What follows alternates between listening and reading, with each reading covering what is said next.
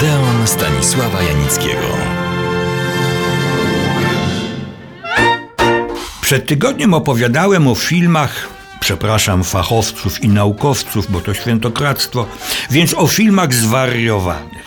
Czasami zawierały one zresztą wcale rozsądne elementy, nie mające z klasycznym, czystym szaleństwem nic wspólnego. Wspomnę Czeplina, braci Marx, wiele parodii. Filmy zwariowane pojawiają się o dziwo, bo to wdzięczna odmiana filmu rozrywkowego, ale tego z pewnymi ambicjami, z pewnym podtekstem. Po wojnie klasycznym i najwartościowszym zjawiskiem filmu zwariowanego była grupa Monty Python i jej filmy.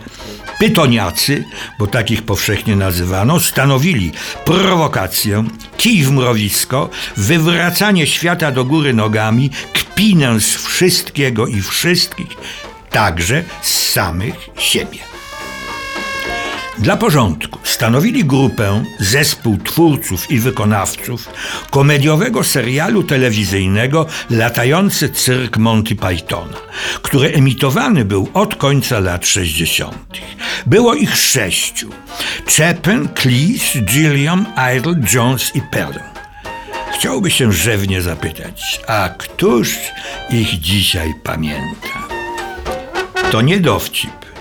Perlin i Jones spotkali się w czasie studiów na Uniwersytecie Oksfordzkim. Cleese i Chapman na Uniwersytecie Cambridge. No comment. Przed skrzyknięciem się i założeniem historycznej grupy występowali w programach radiowych i telewizyjnych. Przepraszam, przeczytam jeszcze raz. Mamy sposoby, żeby was rozśmieszyć. Prosimy nie regulować odbiorników, czy jak wkurzać ludzi. Skrzykiwanie nie trwało długo.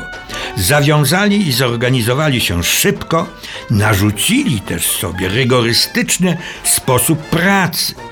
Każdy dzień pisania tekstów rozpoczynał się o dziewiątej rano i trwał do siedemnastej.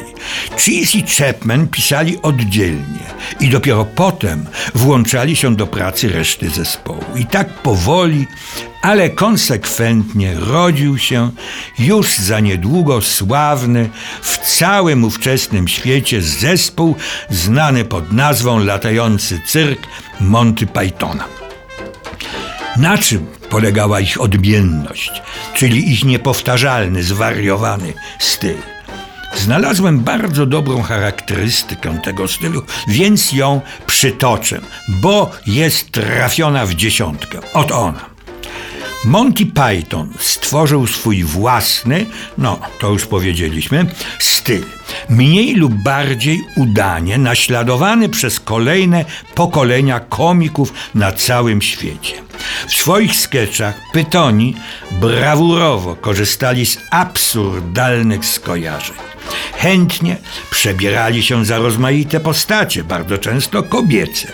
Wykorzystywali animowane wstawki, zazwyczaj tworzone techniką kolażu ze starych zdjęć. W ich programach nieraz zaburzona była chronologia, a poszczególne skecze połączone były za pomocą nieoczekiwanych i nonsensownych scenek. I teraz najważniejsze, bo od tego przed tygodniem wyszliśmy. Choć wiele z ich sketchów wydaje się czystym wygłupem, duża część jest jednocześnie kpiną z brytyjskiego społeczeństwa, na przykład poszczególnych warstw społecznych i instytucji, w szczególności tamtejszej telewizji publicznej, która zresztą nadawała latający cyrk. Tak na marginesie, absolutnie skrajnym marginesie.